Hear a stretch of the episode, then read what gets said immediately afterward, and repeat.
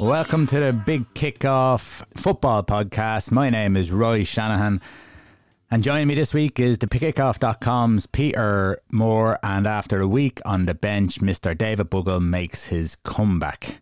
Now, with generally most of the domestic leagues completed, this week seeing a return to one of football's, well, it's the biggest competition, isn't it? You certainly have to look to win the league.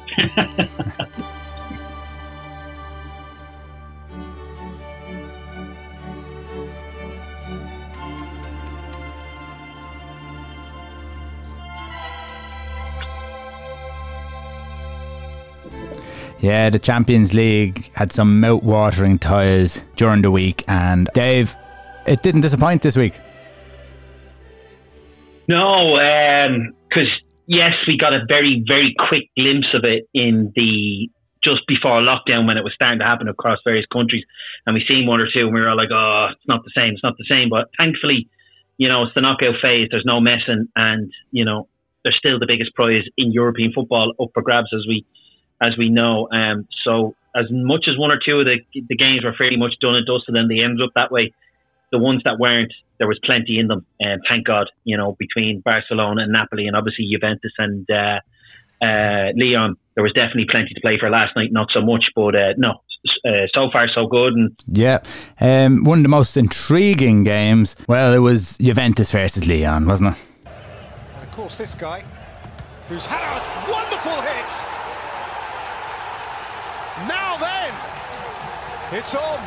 It really is on. And it's no surprise that Cristiano Ronaldo has made the improbable very possible.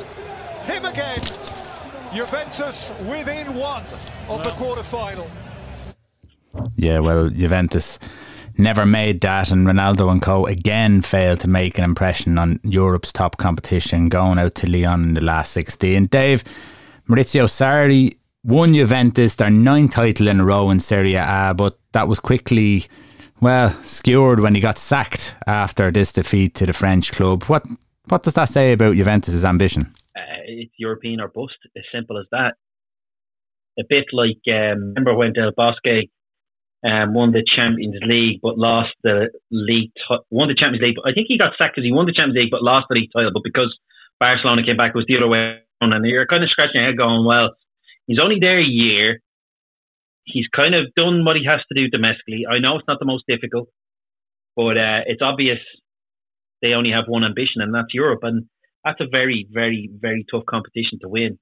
As much as you've got Ronaldo, that doesn't guarantee it, European success, as it's proven. So Pirlo came in a week ago to take over the under-23. So was this always going to be the case? And if so, he's under a lot of pressure from the get-go, because why bring in Sarri in the first place? They're saying something like over 20 million compensation.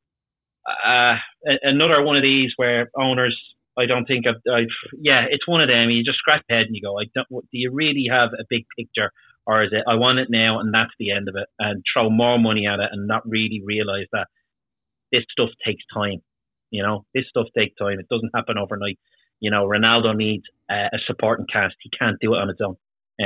He even knew it himself when he played with Portugal, because the first few tournaments with Portugal, he was very frustrated trying to do it on his own. And it's like the light bulb went off halfway through his career, where he realised, like, you know, you need your team around you. And obviously he got great success then in the Euros with them. And it's something similar here. He needs a good supporting cast around him. And obviously Dybala has been struggling.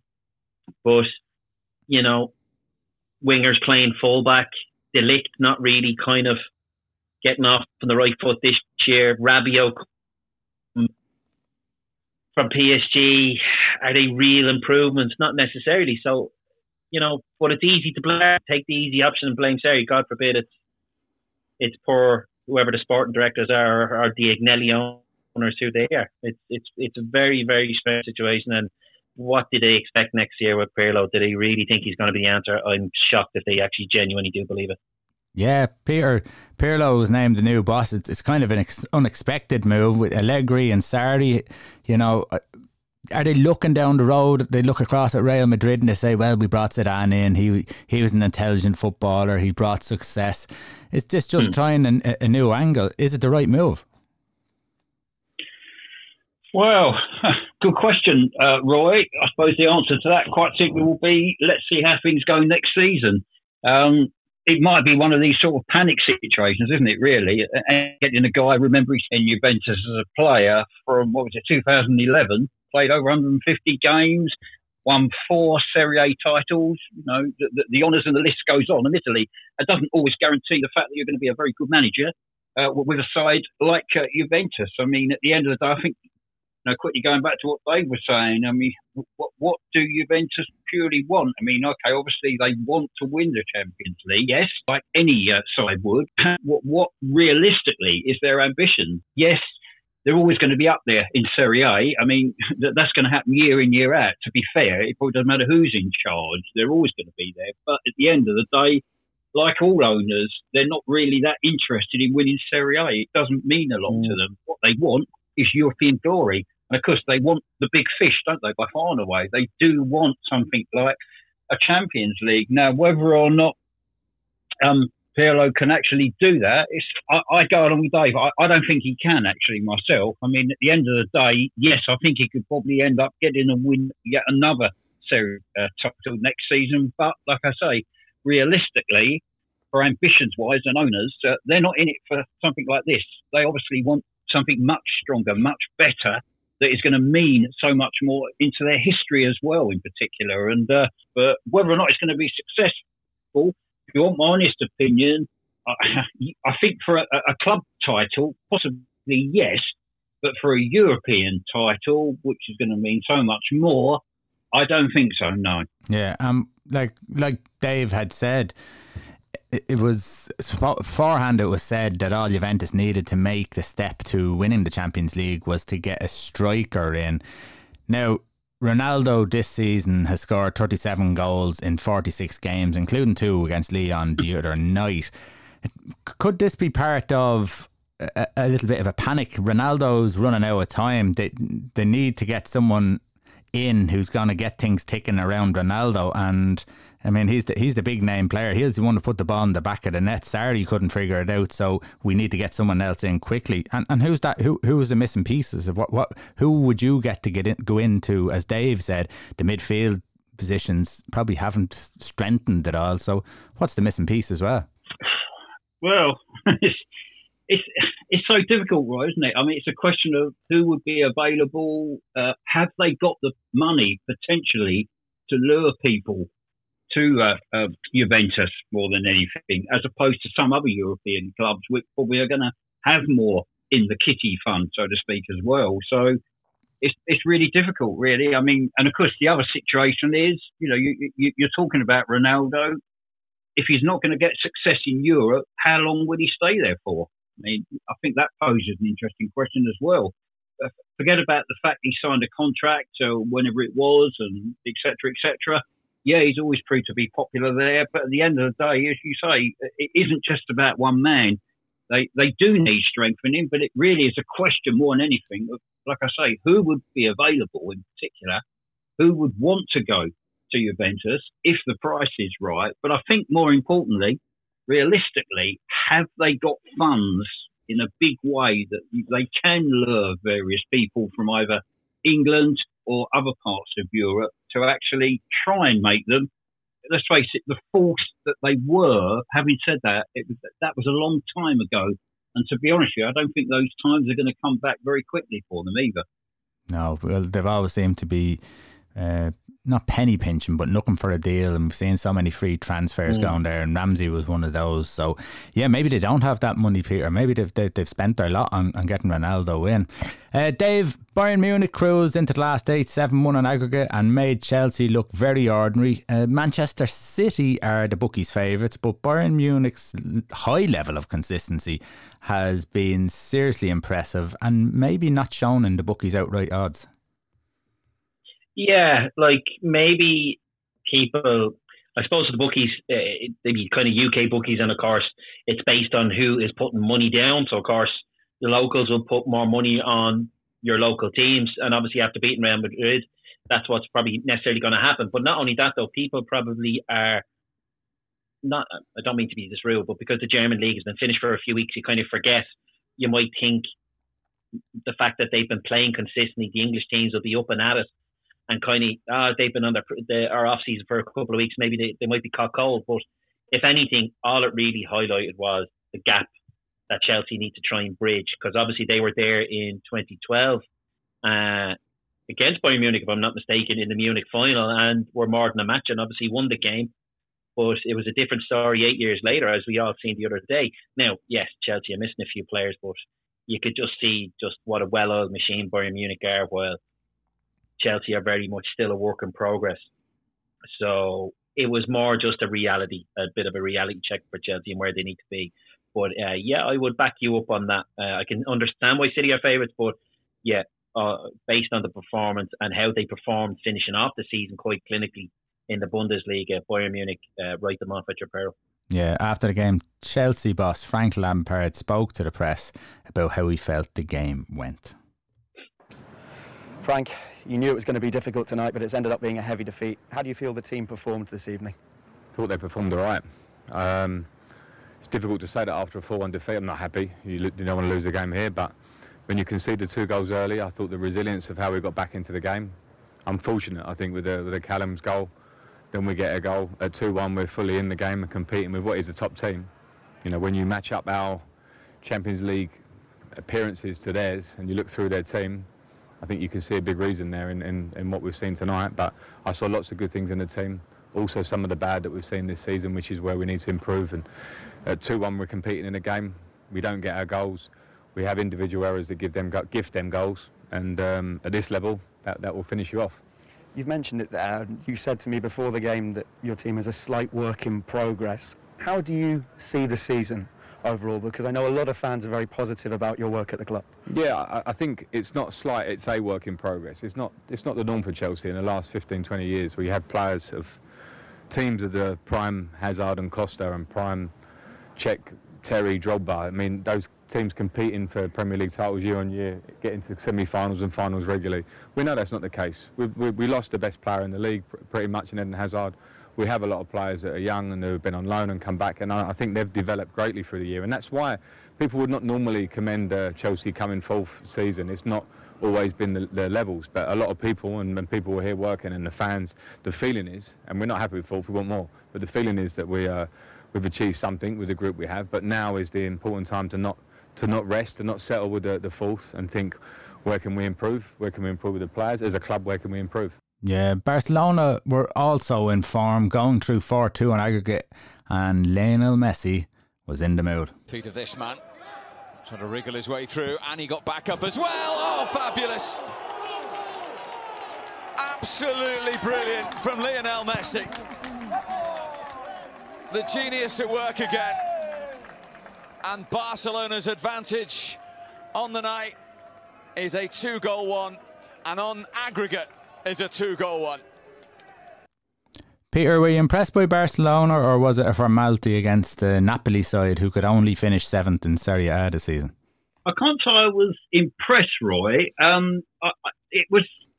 think, to be fair, it was a typical Barcelona performance this season.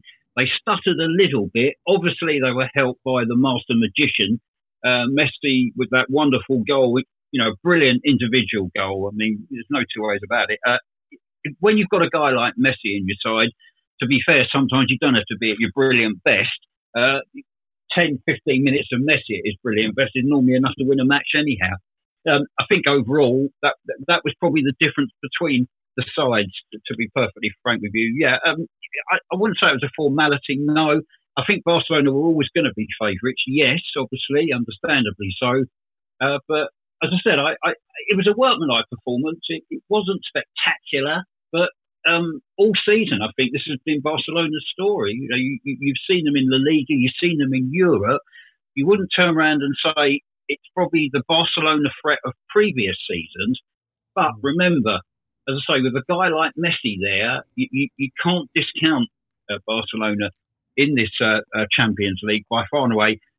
I mean, the match-up against Bayern Munich is going to be one hell of a game, it has to be said. I mean, I totally go along with what Dave mentioned earlier. Bayern Munich, I think rightfully so, are going to be one of the favourites. Manchester City, yes, understandably, will be firm favourites because most of the money that gets on from bookmakers around the world, in particular, the bulk of the money does come from England in particular. And yes, most of the English people, fans and alike over here, would immediately put money on City because of their squad and strength in depth as well. So, I mean, that is quite rightly so that they would be favourites. But I just think Bayern Munich, I wouldn't certainly rule out Barcelona, no, at the end of the day. As I said, with Messi and like there, if Bayern do have one off game, which they could do, then Barcelona could quite easily punish them.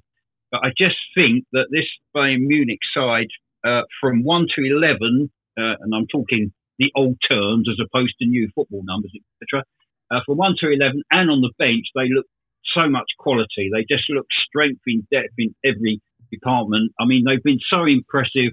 All right, you can talk about the Bundesliga. Right? We all know it's not going to be as strong as a fair amount of other leagues around Europe and, of course, the Premier League in particular. No, but at the end of the day, you've still got to be good enough to win it, which they were for yet another time. But I've just been so impressed by them in Europe. You know, they've approached each game very professionally, and the same happened over the course of the weekend as well.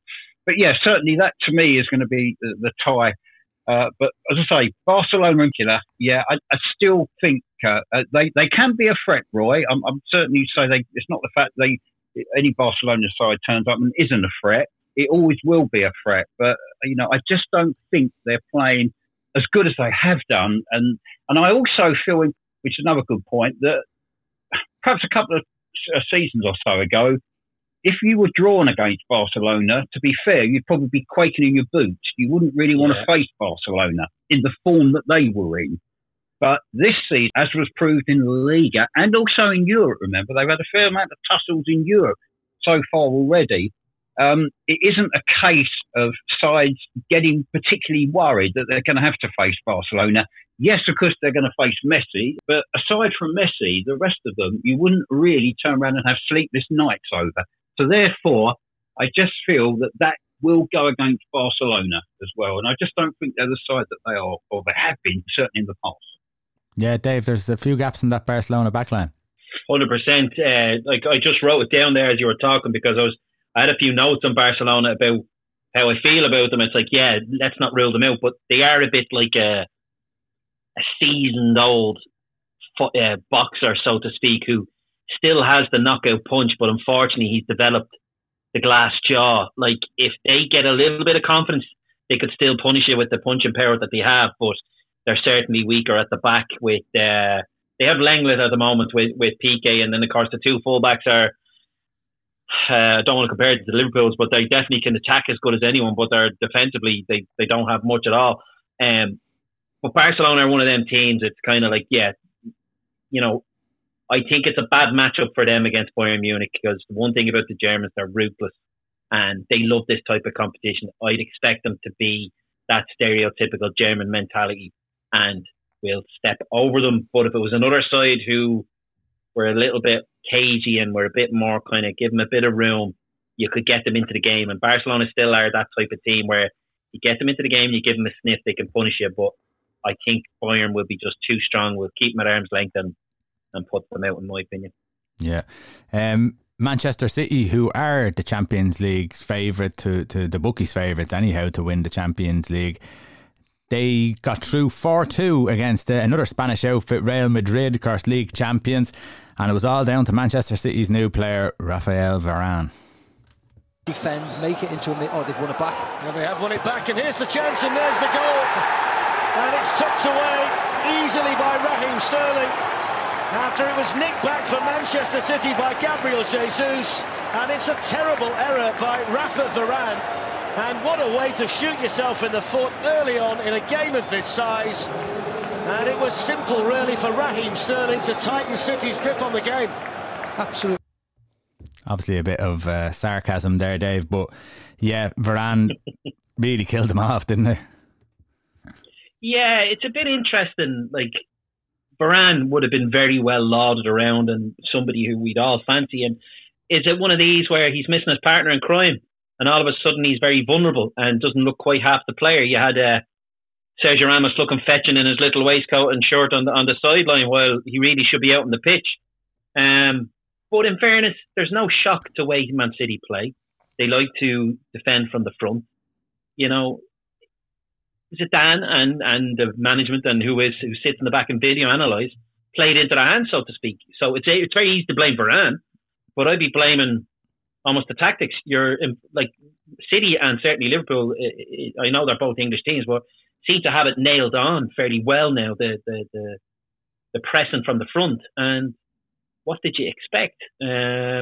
But maybe it was more asked upon Varane to do the more football side of things compared to Ramos, who would be very much more relaxed about it.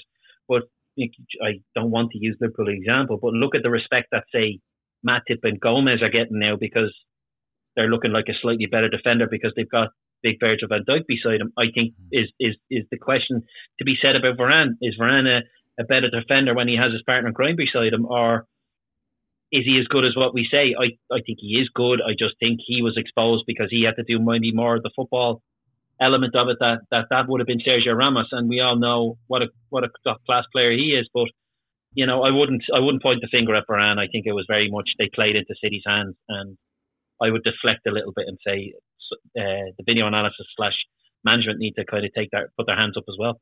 Yeah, he did. He looked under fierce pressure for both goals, but he did dilly-dally a bit though. You know, the first one he took three touches before he went to try and pass it. The second one he tried to head the ball twice when there was no need to head the ball at all. So yeah, you might have a point there with the Van Dijk and Ramos thoughts, because maybe they're just a bit more comfortable, you know. Yeah, that might be it too. So the quarterfinal stages: Atalanta against Paris Saint-Germain. This has been seen as the David versus Goliath, and to put that in perspective, Neymar earns more than the whole entire Atalanta squad, so that's how much of a difference there is financially. But as we know, finances don't always get you the results you want. RB Leipzig, Atalanta wins though. RB Leipzig will be playing Atletico Madrid. Barcelona and Burnley seems to be the standout game, and Man City versus Lyon. Again, don't get complacent. Isn't that what we think? You might think it's the best draw for Manchester City, but Peter, Manchester City need to be very careful. Yeah, you're right. Complacency, excellent word. I mean, Lyon have been one of the surprise packages, haven't they, in this Champions League? At the start, nobody really gave them much of a chance, but as the tournament has progressed, they have looked a very, very good side. Obviously, they will give respect to Manchester City, quite rightly so. And you're right, City mustn't be complacent. I don't think they will, because I think Guardiola is a sensible enough manager to realise that, look, no games are going to be easy. Once you get to the quarterfinals, you've got 8 teams left. Realistically, all of them have got a chance. Admittedly, some have got probably a better chance than others, but you're in there for the fact that you deserve to get there, and that can be said of Lyon. But rightly so, I think Manchester City will approach this. I won't say they're going to approach it with caution, because I don't think that's that way. That is going to be their way of playing. No, I think, to be perfectly honest with you, Lyon have got a handful. They're going to have to stop City from scoring, and we all know that's going to be an extremely hard and difficult task. But quarterfinals, you know, one leg, anything can happen, as we know, by far and away. So you cannot, even now, completely rule out Lyon, but certainly Manchester City will start as very, very, very strong favourites. And I think when you look at sort of the other three ties, you'd have to say that you're probably looking at Manchester City definitely to beat Lyon. Barcelona, Bayern Munich, I'd have to go along with Bayern Munich. Yeah, Leipzig and Atletico Madrid. I don't know if you know this, guys, but apparently Atletico Madrid put a statement out literally about half an hour ago saying that 2 players apparently from their squad already have been tested positive for COVID-19. Now, I don't know if that's going to have any effect on next week's quarterfinals. Who knows? It may do, it may not do. But apparently that's the news that's been coming through from Spain, literally, shall we say, hot off the press. But assuming that match does go ahead, you'd have to fancy Atletico Madrid again as favourites. And you're right, little, and I have to say that to be fair, little Atalanta against massive big spenders PSG, as you say, it's David and Goliath by far and away. PSG obviously are going to start extremely and very much as hot favourites, but there's one guy in the English media who's actually, to be honest with you, has tipped Atalanta right the way from the start of this competition. I know when it first came into play, everybody thought he was absolutely mad. But now they're beginning to realise, well, hang on a minute, this could prove to be an upset. Remember, you know, this Champions League is different now compared to what it has been in the past. So, of course, you never know. I mean, he seems to think that they could even get to the final. Personally, I think it will take a unanimous and a massive effort from them by far and away. But certainly, yeah, you know, City, strong favourites, yes. Bayern Munich, not too far behind them. And then, as you say, the pick of the others by far and away. Okay, it's time for a bit of transfer talk.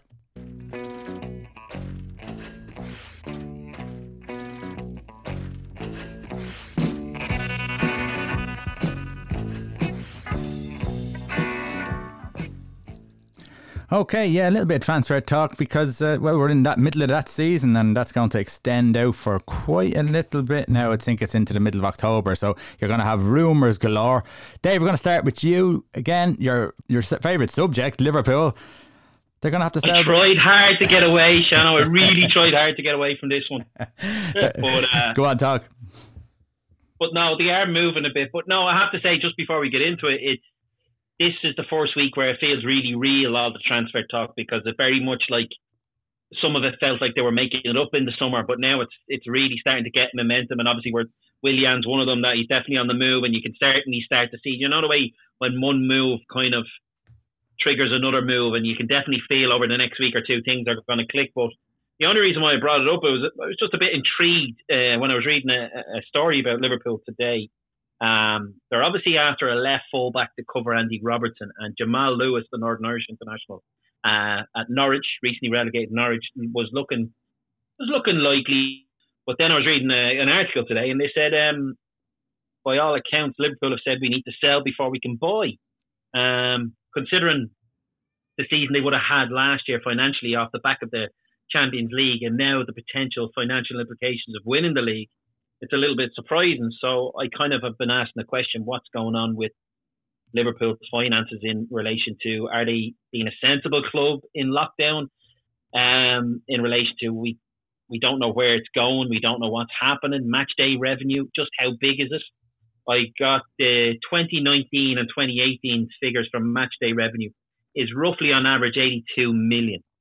So a quarter of last season would have been, well, not a quarter, maybe 20% of last season would have been lost on match day revenue. So at max, they could have lost maybe about 20 million. Obviously, this season, we're unsure how much, but say the whole season's behind closed doors. There's maybe 80 million that they could be missing out on this year. Mightn't sound like a lot of money, but their profit after tax last season was 33 million. So potentially, they're going to be playing at a loss this year without getting too bogged down into it. So I'm just a bit worried. Is it a case of, are they being sensible and rightly so, or are they being a bit other stories? Our Klopp is very cagey to upset the apple cart at the moment. He's very happy with his team, and rightly so. They're still technically improving every season. Have they reached the ceiling? I think that's the great debate. But one of the big things about Ferguson and his ultimate strength was he always kept that competitive nature in the squad, and he always kept that he always kept them fresh and always kept them hungry, and you'd be afraid, you'd like to think this is a top class side, which I think it obviously is, but will it stay that way for how long without it being freshened up? So I just found it a little bit interesting that they're being a bit stingy on the money, and you'd love to know a little bit why. And as I said, the question is, are they being sensible or not? But from the Jamal Lewis story is Kostas Tsimikas from Olympiacos, apparently a talented left back. From now on, he is now looking at very much an odds-on favourite around the 10 or 11 million pound mark. And in order for the likes of Thiago and Brooks from Bournemouth to come in, they need to make up another 40 or 50 million. And Marko Grujic, which has been on loan for the last two seasons at Hertha Berlin and is fancied by them and has done quite well. And then, of course, Harry Wilson, they're looking for around 20 million each. So when Liverpool lose some players, then you should expect them to gain some. As long, David, though, squad based. Yeah, as long as you're bringing in better players than you're losing, then there's no problem with that, is there? Yeah. Look, it's 30 years of Roy Shanahan. I'm still paranoid. It's all gone again. You know, that's all it is, really. You know, I just want to stay there, and I don't want to let it go. But no, it's just very interesting. We like in a year or two, we could just say they're financially geniuses and fair play to them. But you know, just for example, the financial side of it. Last week they obviously changed their gear to Nike, and there was a pre-sale online, and it started last Saturday. And I went on for the crack just to see what the gear looked like, nothing else. And there was a virtual queue of over an hour to get into the actual website page. So demand worldwide is monstrous at the moment for Liverpool. So they're going to make some money regardless. But it's the match day side of things which is very interesting. Just how much it is, very hard to tell. As I said, the financial reports, which I've seen from the Twitter account, Swiss Rambo, who's very good in size, is around the 80 to 85 million mark. So they're either just being very clever or just they're very happy with what they or else they're just very happy with what they have. Yeah. Peter, you keep telling me you're a psychic, so I'm going to go down the route of your transfers. Philippe Coutinho to Arsenal, that may very well have been in the press quite a while, but Chris Wood to Lazio. Tell us all about those two. Yeah, well, let's start off then with Mr. Coutinho. It looks almost done and dusted. Just got to do the normal paperwork, etc. It'd be a season-long loan deal to Arsenal. Obviously, Mikel Arteta's always been a big fan of Philippe Coutinho, and I think he's pretty pleased he can get him on loan. Of course, at the moment, he is on loan, remember, from Barcelona to Bayern Munich, so I don't think there's going to ever be sort of a sale involved as such, but a season-long loan, an experienced player, somebody that I think could fit in very well with an Arsenal squad, which I think does still need a little bit of experience. And I think, assuming that does go through, I think that could be a very, very useful signing, definitely there for the Gunners. Chris Wood. This could be a surprising one, true. It's been rather under the radar for the last week or so, but it's beginning to get much more miles in the tank now, definitely. People can say, well, look, he wouldn't leave Burnley, surely, to go to Lazio. But in football, as we all know, Roy, you never say never. Absolutely anything can happen. And it could well be on, actually, assuming Lazio can offer the right sort of money and Burnley would be prepared to sell him. Remember, he got 14 goals last season for Burnley. He is a key and a main player for the Lancashire side. But, like I say, that seems to be gaining a huge amount of momentum at the moment. So don't be surprised if that one does actually go and doesn't come off and goes through, because it wouldn't surprise me at all. No, I wouldn't turn around and say it's not going to happen. I think it could well happen, definitely. Yeah, but Dave, I might ask you about those two, because Coutinho to Arsenal, if they do get Coutinho and Willian is going there as well, that's just almost done and dusted. It's probably signed and everything at this stage now when people are listening to this. But Arsenal are starting to build something relatively what you would think Arteta would be looking for, a kind of a Barcelona-esque type team. The other side, Chris Wood with Burnley, is Sean Dyche going to be there? Because the best of the players that he's had seem to be drifting away. Just a quick one on Arsenal. Am I right in saying, has Aubameyang signed a new contract? It looks very like he's going to. That's the talk now in the last couple of days, that he's been offered a very lucrative contract and almost certainly will. Right, so let's say he has, per se, for the answer. If, say, William does go there and he's favoured to go there, stays around London, and obviously bigger money, and obviously getting the 3 years, which is the biggest stumbling block with Chelsea, and then the likes of Coutinho comes in. I'll rob what you just said about when I was mentioning Liverpool. Is he improving that side? Without a shadow of a doubt, I think he would be, especially with midfield, the way they go on and on and on and on and on and on about the Arsenal midfield since Petit and Vieira left. They're still pining for that era. I'm not saying he's off their level, but he would definitely improve on Ozil, which I don't think is a big shock. There's talk of them paying off Ozil's contract. I think there's 18 million just to get him off the books. So he could easily slot in and replace him and obviously potentially play consistently. Two Brazilian counterparts, we're quite happy, quite comfortable playing with each other. And then if you've got the likes of Aubameyang there and Pepe, if he can kind of come in and show a bit more confidence in the new season, you could say yes.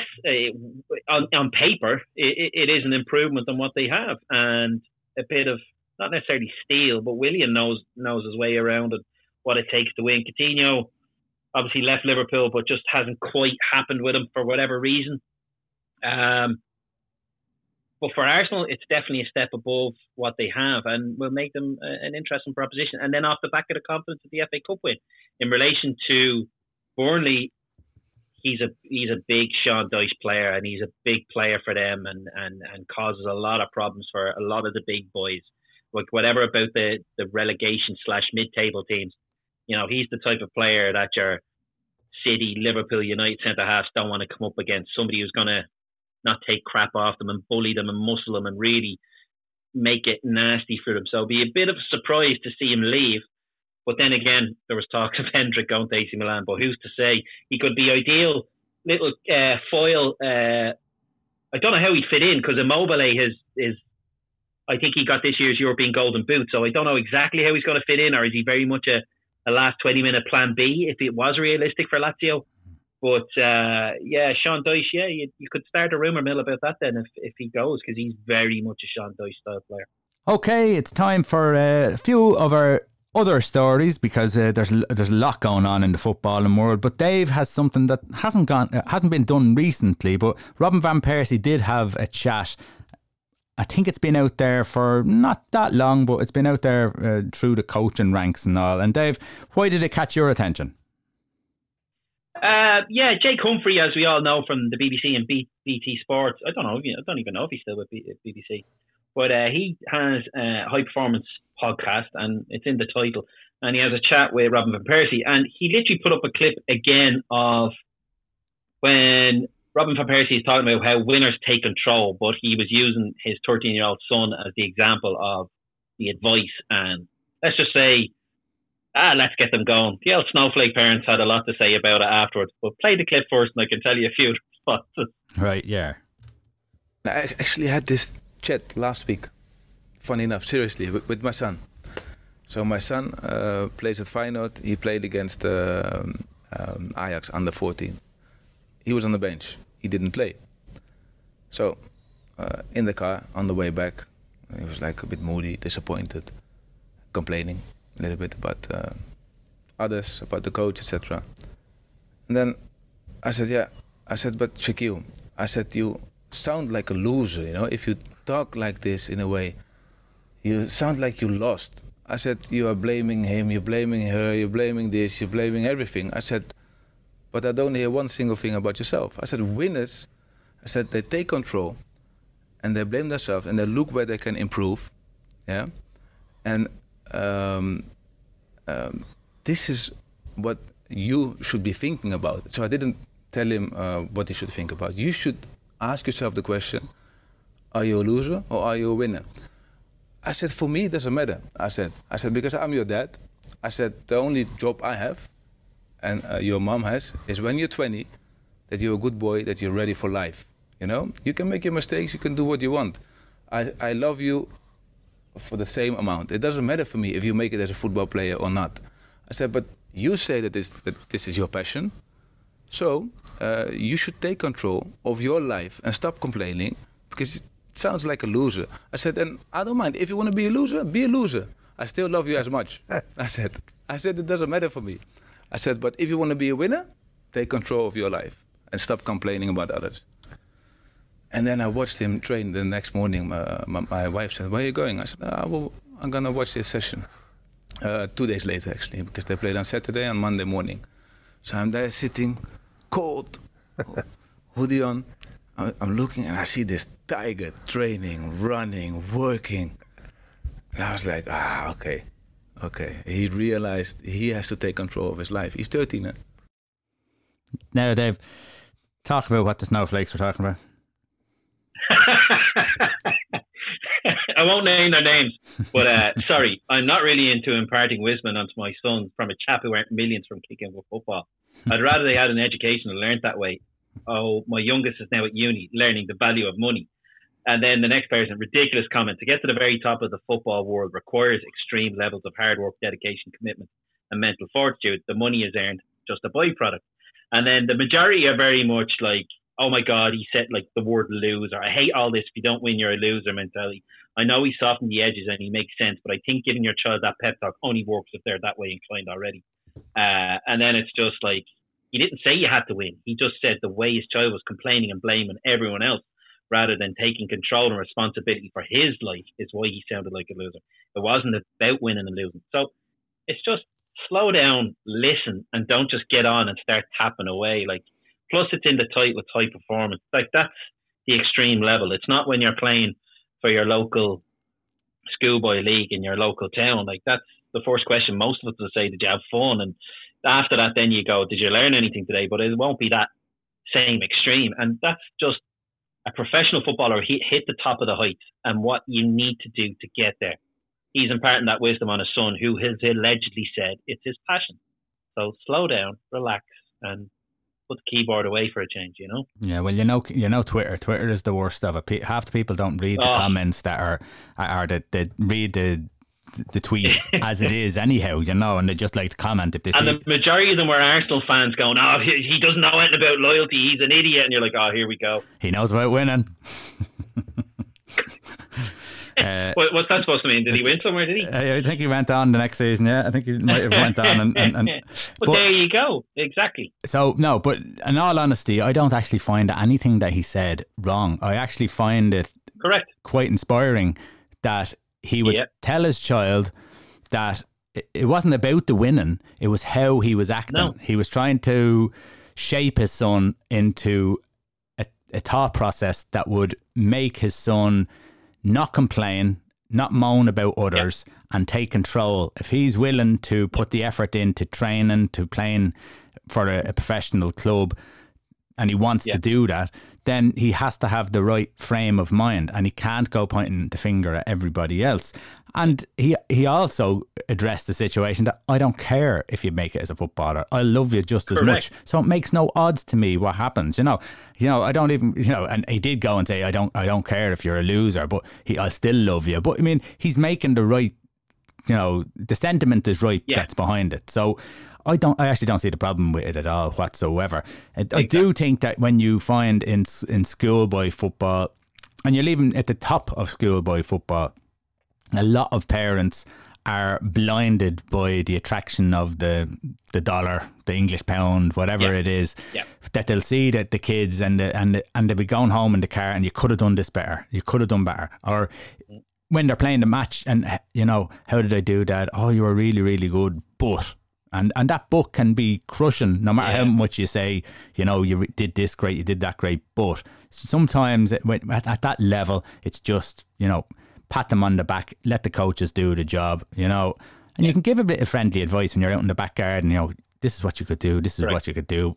Leave the criticism away. But if you're going to have an elite thought process, it needs to be right and correct. Otherwise, his son goes down the line and it's wrong. He's a wayward player. He's a rogue player when he's hitting 21. Mm-hmm. So he's just putting them in line. He's just correcting them and making sure that he knows that he has to look out for himself and not be pointing the fingers at someone else because of it. So I can't think. Peter, what would your thoughts be on it?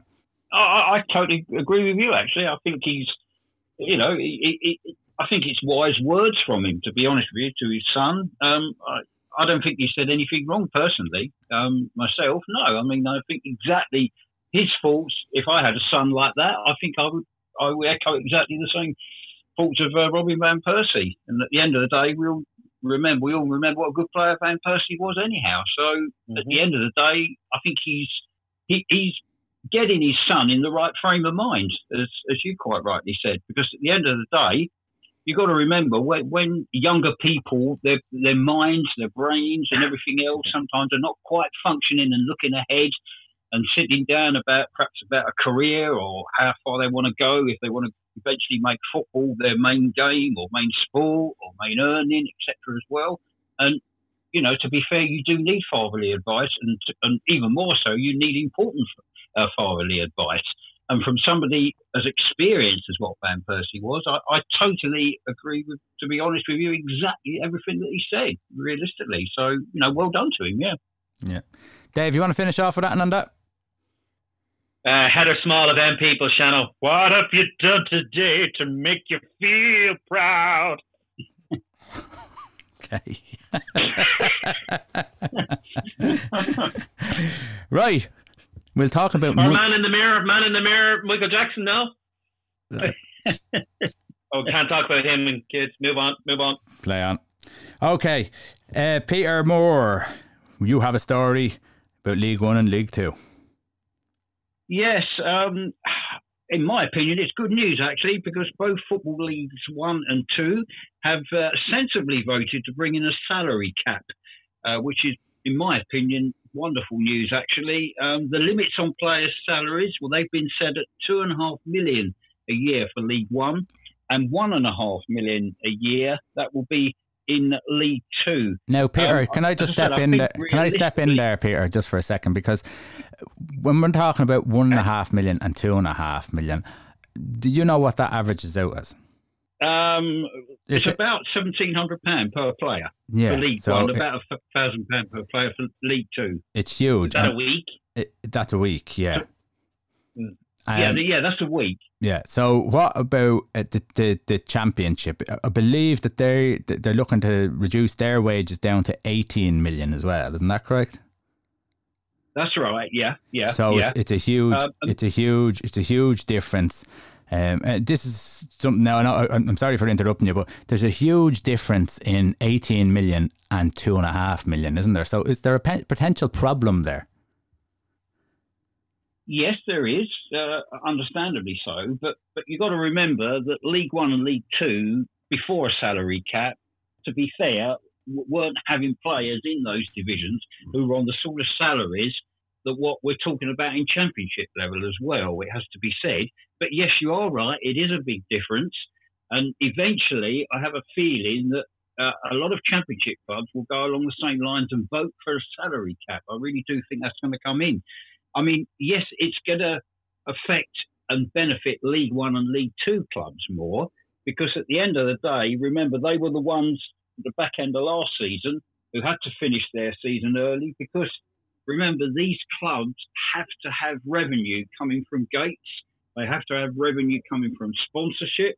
They have to have revenue from all sorts of situations in particular because they haven't got the big television money that's going to be filtering down to them either as well, in particular. So, you know, at the end of the day, or it doesn't sound a lot in comparison to the championship, no, admittedly, but believe you me, it will make, I personally think it will make a massive amount of difference because it will stop, I hope, and I think it will happen, it will stop certain clubs in lower leagues, i.e. League One and League Two, which has happened, remember, the Wiggins and people like that, it will stop them at some point overspending because, to be honest with you, guys, in my opinion, something has to be done.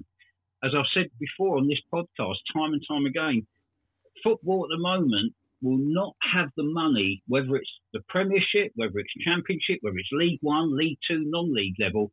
People have got to get into their heads that football in the foreseeable future, as it stands at the moment, is not going to be the big business like it was prior to COVID-19. And that, I think, is an issue that's going to happen and filter through from the top down to the bottom. So by having this salary cap working, and I think it will work, at the end of the day, that surely is going to benefit lower clubs.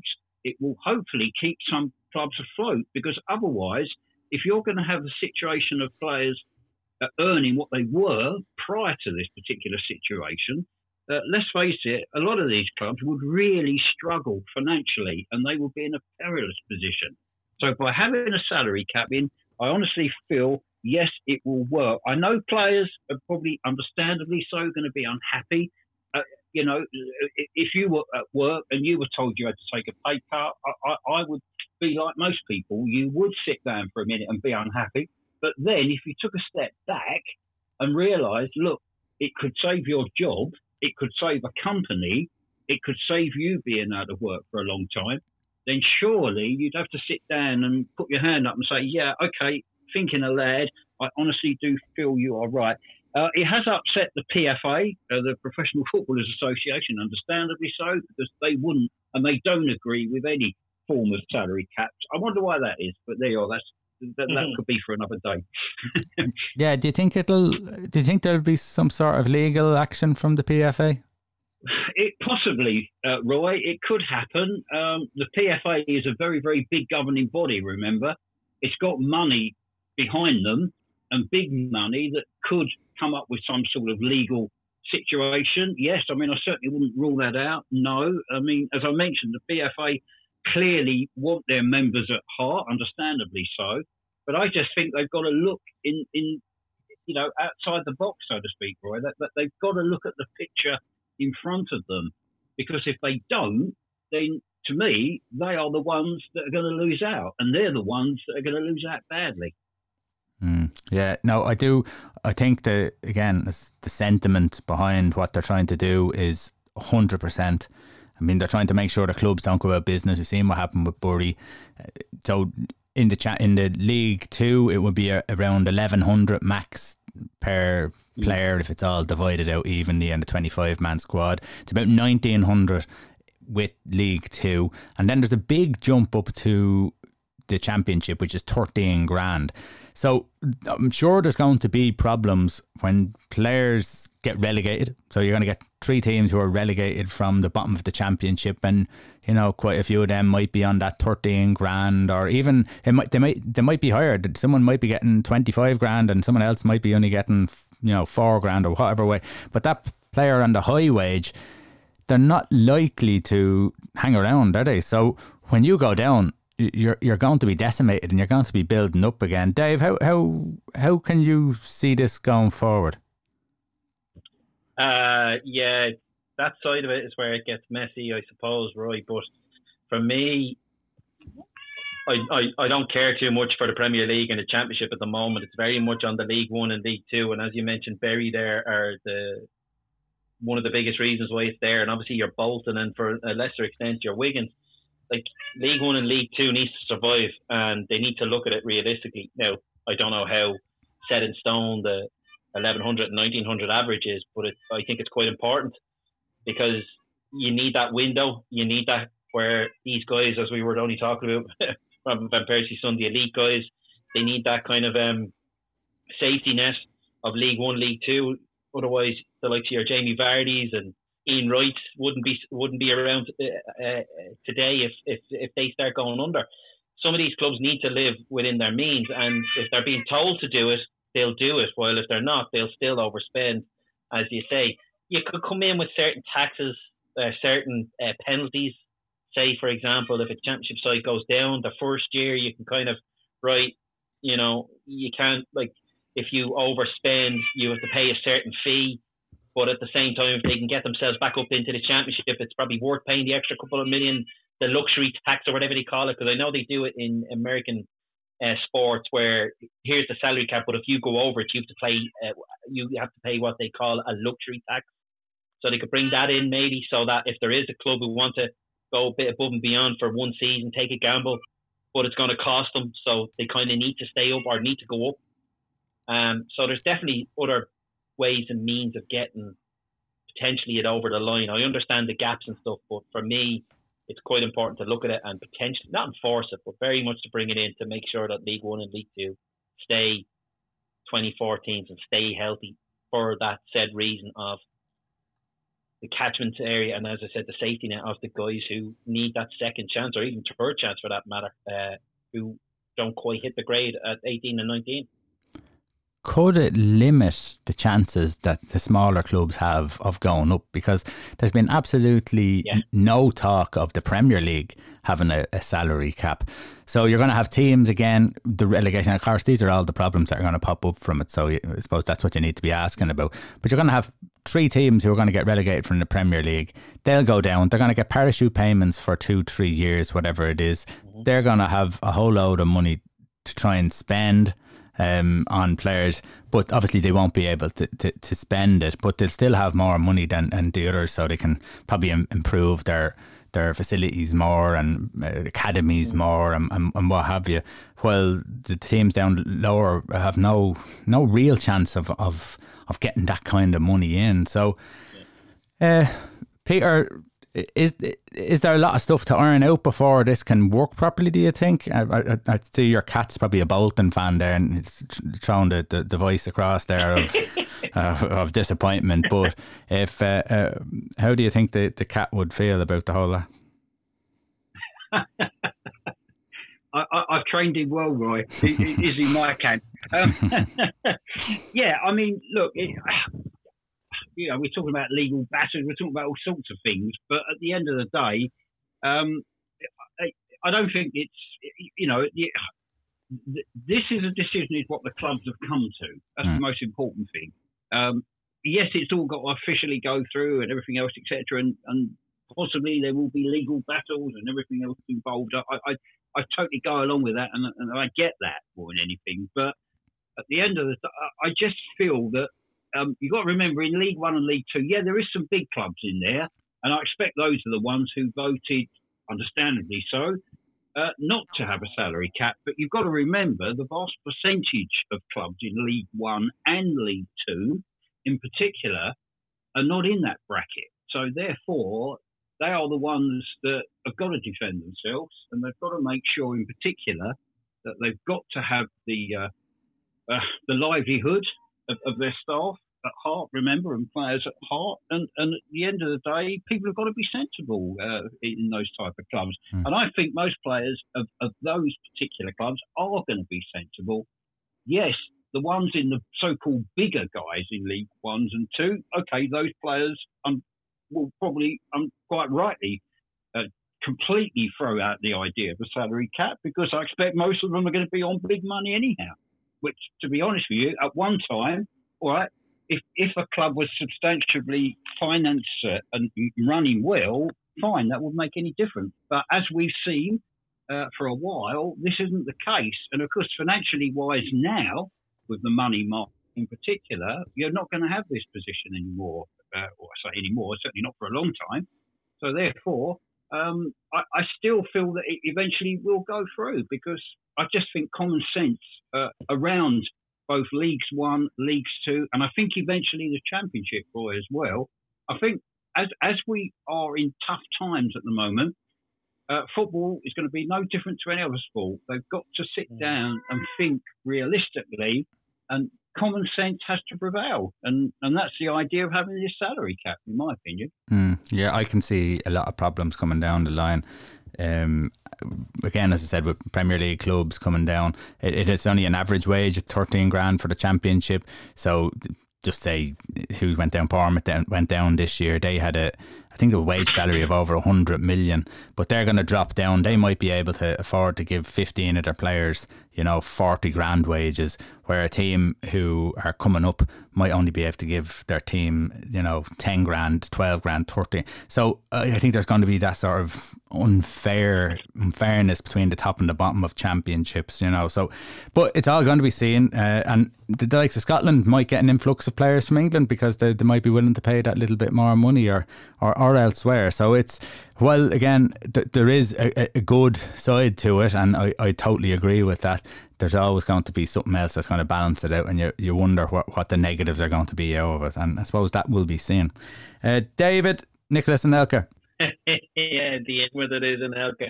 It's just been released this week, Anelka Misunderstood on Netflix. Haven't seen it, but, like everything else, you see a couple of trailers and then you read a few bullet points. It's more just to bring a few bits and pieces up, and then one dreaded one that I don't want to bring up, but we will. But the main thing that features is obviously he hated his time at Real Madrid, which obviously didn't work out too well in the end. He wanted to stay at Liverpool, apparently, but Houllier was a bit annoyed that his brothers were kind of pimping his services out to other clubs and went the other way. And we obviously got El Hadj Diouf, considering Anelka did well in the short loan spell there. And then, of course, he denied what he said about Raymond Domenech's mother. Obviously, their version of Saipan came in 2010 when he was sent home, and it caused a great division within the team. And L'Equipe famously put a very expletive headline. I'm looking at it here now, and I'm not going to say it out loud because then I'd have to explain what it is, and I certainly can't explain what it is, but they put it there, you know what I mean? There was no asterisk between letters. It's very much allegedly what he said, but he said he blatantly denied what he said about us, but it was very unfortunate. People who know me know very well that if I had said what was printed by the press, I would have owned up to us, but if you did, fair play to you, but... It's an interesting one, but the reason why I brought it up is because he obviously mentions that fateful night in Paris when that dirty swine Thierry Henry handled the ball. Boo. And he basically said himself and Henry were finishing up at the end of that campaign, and it could have very much been that day. So he basically said, then came the moment in the scramble when Titi's hand touched the ball in the lead up to Gallas' goal. Today we qualified, we were together, and we were really happy, but the problem started the next day or the day after. Maybe other countries were going to give him a hard time in the press, but the French too. We were expecting some support at least, but it was the exact opposite. It was an all-out massacre by everybody. He sacrificed himself for his country to qualify for the World Cup, and they spit on him. When it's Bata, it's okay. When it's Maradona, it's the hand of God. When it's Thierry Henry, it's the hand of hellfire. Yeah, I agree with the French.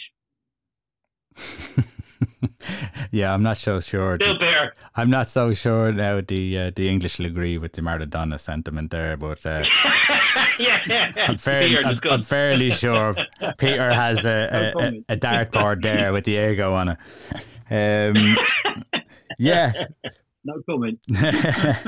Peter. Yeah, he led an interesting career. We're full of promise, and he was a special talent, but just never.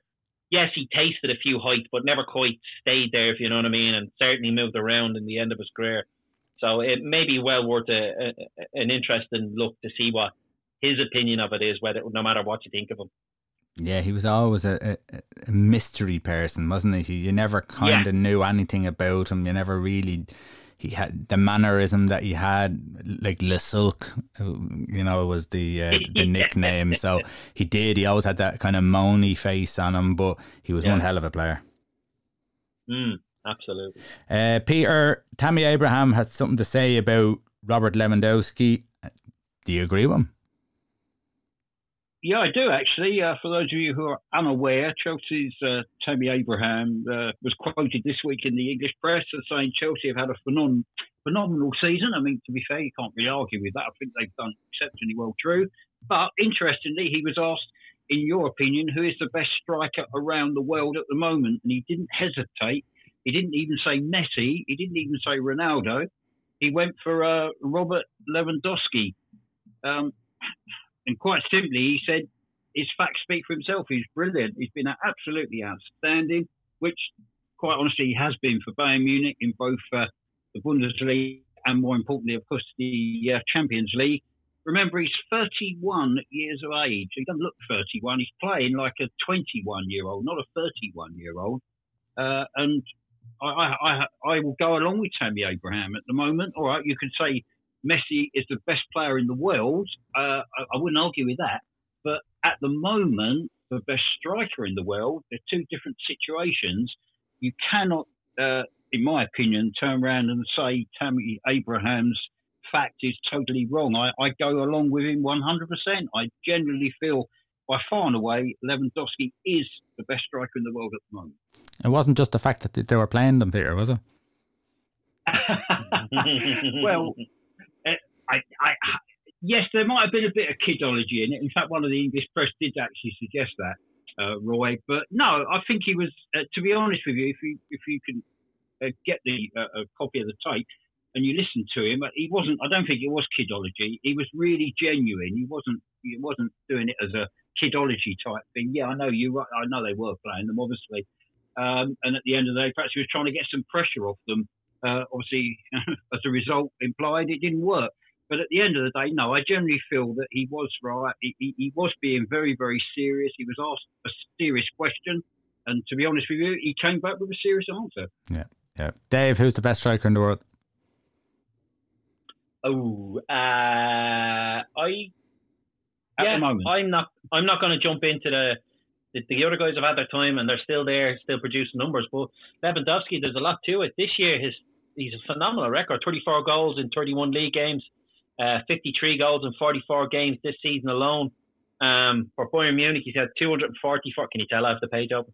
244 goals in 286 games for Bayern Munich. In the last 5 seasons, he's 42, 43, 41, 40, 53. If that was Ronaldo and Messi, we wouldn't shut up talking about it. They probably do have them same numbers, but the fact that he has a two, I'm sorry, you know, you have to tip your cap. And this year he's had an exceptional season.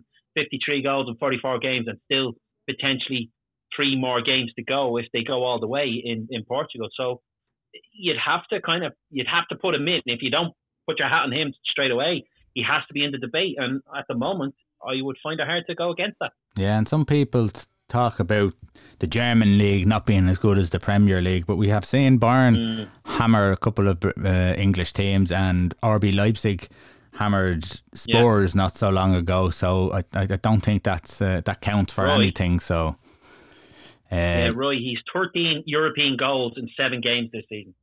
Yeah, well, there you go. That's it. That says it all. He does. He knows how to put the ball away, and that's one of the reasons why Bayern Munich do so well. Talk about the MLS. Yeah, the MLS's back tournament is finishing on Tuesday, and hosts. Well, they're not hosts, but they're the home team. Orlando City are going to be in the final against Portland Timbers. That finishes on Tuesday, and then the regular season starts back as soon as Wednesday. Because obviously Dallas withdrew and Nashville withdrew from the tournament due to positive results. Now, in the last 3 weeks of the tournament, there hasn't been one positive result, and it's worked out quite well in the long run. But now they're worried it's going to start opening up a can of worms because Major League Baseball are still travelling to the respective cities, and there's been a fair few games being postponed for obviously people testing positive, and they're worried that that's going to happen. So what they're saying is the effects of more testing is what's worked out, so that if there is an issue, they can jump on it straight away and move on. But they've confirmed reports that following the conclusion of the MLS's back tournament, they will resume its league schedule starting on Wednesday, when Dallas and Nashville will play the first of 3 makeup games that they would have missed in Orlando. And there's also talk in the next few weeks that they're going to start capacity capping up to 5,100 fans into the grounds. So that could open up another potential can of worms. So as much as the MLS is back tournament, whether the MLS is back for the rest of the season will remain to be seen. So it'll be very, very interesting. If this was happening here or in the UK, I don't think we'd be too happy. So I'd have to kind of say I think it's a bit silly considering they're looking in a worse state at the moment over there. So it'll be very, very interesting if they start letting people in. Yep. Okay, Dave, we're going to leave it there. Peter, we're going to leave it there. Thanks very much for tonight. The Champions League again is coming up soon, so it's great. The Europa League also, and it'll get a little bit more interesting in the last day of the Europa League compared to some of the results that have been over the last week, even non-events really in the Europa League. But looking forward to that as well. Dave, excellent. We'll talk to you next week. Peter, you can read stuff on thebigkickoff.com. with Peter as well. Talk to you next week, Peter, as well. Okay. Bye. Cheers, Ed. Slam.